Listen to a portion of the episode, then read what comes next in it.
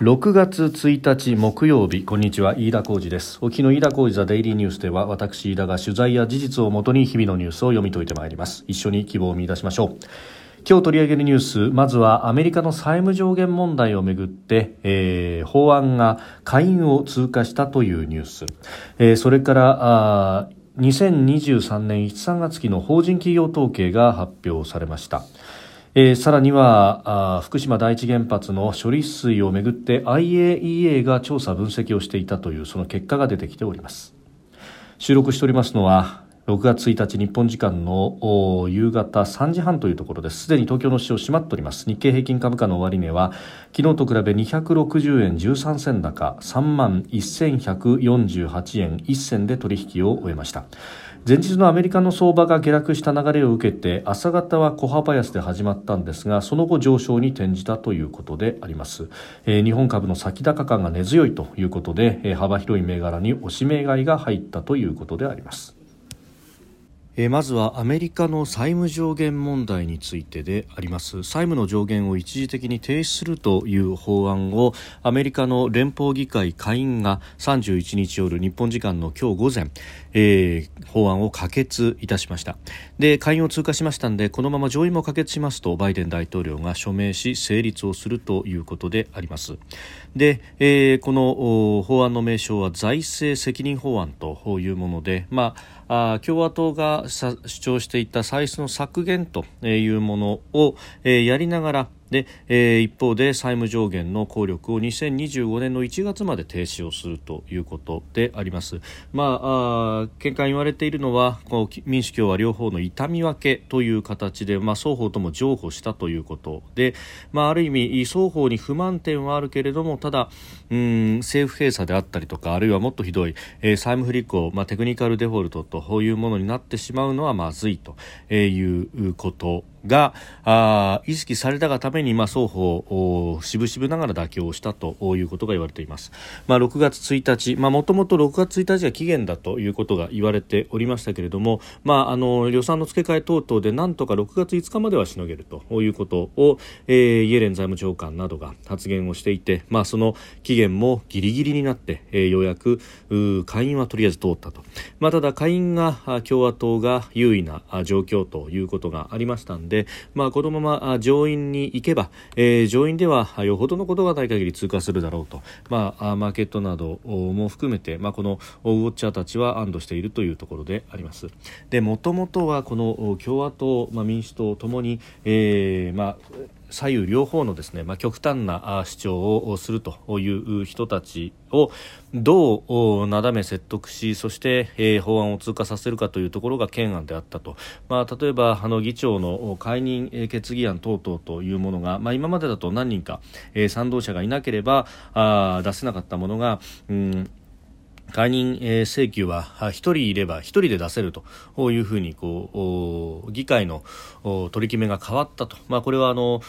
マカーシー下院議長が選出されるにあたってですね、えー、フリーダムコーカスと自由議連という、まあ、共和党の中でも、まあ、強硬な派閥の人たちが主張して、えー、盛り込まれたところでありますが、まあ、こういったものを使われると、まあ、議会がかなり空転をしてそして結局法案が間に合わないんじゃないかということが危惧されておりました、まあ、ただあのその法案が通らずに、えー、デフォルトになるということになると、まあ、世界経済あるいはアメリカ経済に対して非常に大きな影響が出るというあたりのチキンゲームからですね、えー、最終的には、まあ、このぐらいで勘弁したるわという形の、えー、情報になったのではないかと言われております、まあ、あの政治を見る人たちからするとうんこれはまずいんじゃないかとこういう道具立てが揃っている中で駆け引きをするということになるとその道具を使うと、えいう使うぞ使うぞと殿下の宝刀抜くぞ抜くぞと脅している時はいいんですが本当に使っちゃうと大変なことになるということを、まあ、かなり、えー、意識していたようであります。で他方、マーケットの側から見ると、まあ、これ、えー、国会が議会がねじれると、えー、大統領の与党とそして、えー、議会の多数派がねじれるとこういうことが往々にしてよく起こると、まあ、特に、えー、民主党の政権で、まあ、財政をどちらかというと、えー、使っていこうと、まあ、その使う先というのもうんまあ、どちらかというと福祉であるとか、まあ、あまりうん直接的に経済に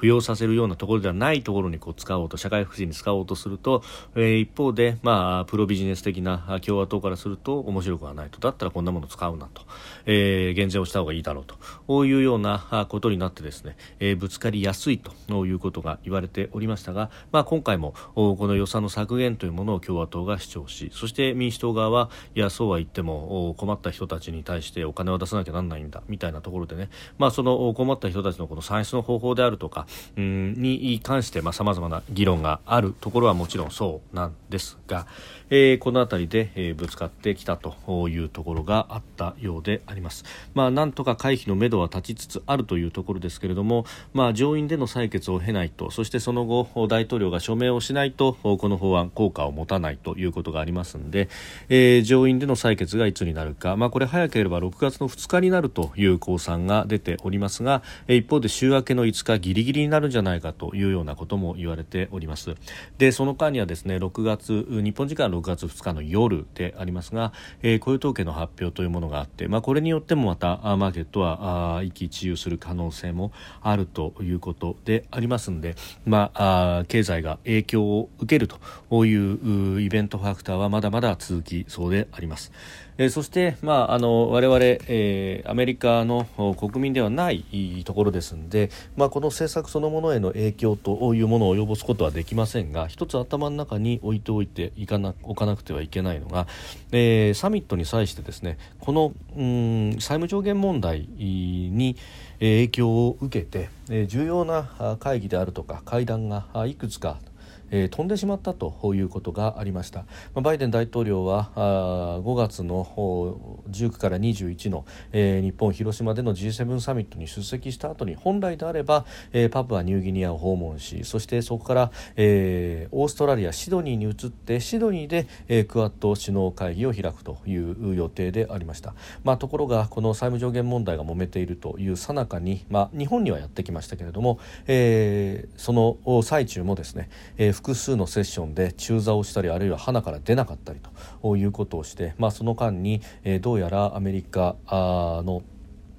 どちらかというとですね、まあ、共和党のマッカーシー氏と協議をするというよりは民主党の中の強硬派たちに、説得をするというようなことで、えー、中座をしていたようなことが報じられてもおりますが、まあ、そういった内輪もめのですね中で、えー、大事な国際会議も中座するというようなことになっておりました。で、えー、さらにはパプアニューギニア、まあ、ここは中国からの資本が相当入っていて港の整備などを行って、えー、そしてその港を中国が軍艦艇などを停泊するのに使うんじゃないかということが言われております。でこのパプアニューギニアも含めた南洋の国々。パプアニューギニアから東に目を移すとソロモンであるとかが連なっている。この辺りというのを、えー、どっちが取るか中国は星さんとここを狙っていますが、えー、ここを、まあ、中国の拠点化されると何が起こるかというと、えー、グアムやハワイとオーストラリアが分断されるということになります。まさにですね、えー、先の大戦の時に、えー、日本、えー、帝国海軍が、え、狙っていったのはそういった戦略のもとで、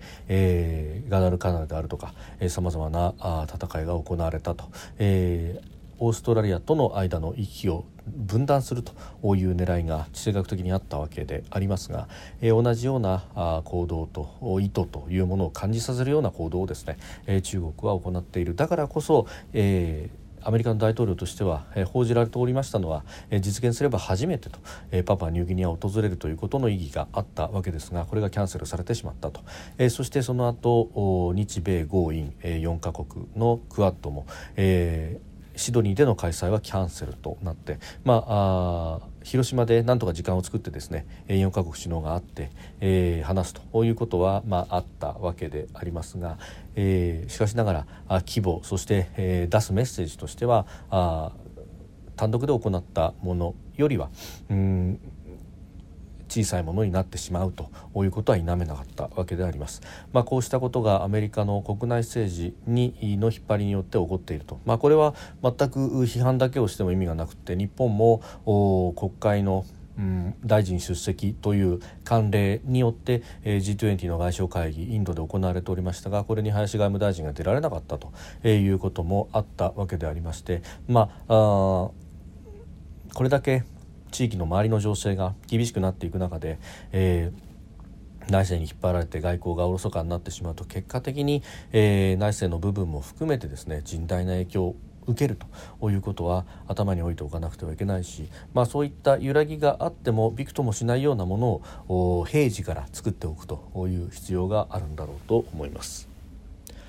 それから日本の経済に関してですけれども財務省が今日発表した法人企業統計によりますと1、3月期の法人企業統計ですが、全産業の経常利益が前の年の同じ期と比べて4.3%増23兆8230億円であったということです。2四半期ぶりのプラスの数字1、3月の数字としては過去最高を更新したということであります。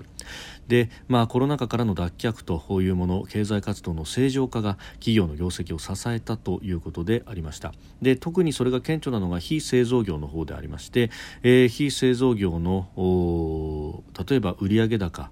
もは17.2%のプラス。えー、そしてあごめんなさい、えー、売上高6.1%のプラス、えー、経常利益は17.2%のプラスと、えー、いうことでうんこのコロナで非常に影響を受けた宿泊や飲食などなどというこのサービス業が、まあ、かなり立ち上がってきているということが分かります。でまたあ製造業もですね売上高で見ると2.3%のプラスという数字が出てきております。でうんまああの実数だとそういう数字ですが季節調整済みの値これあのを見ると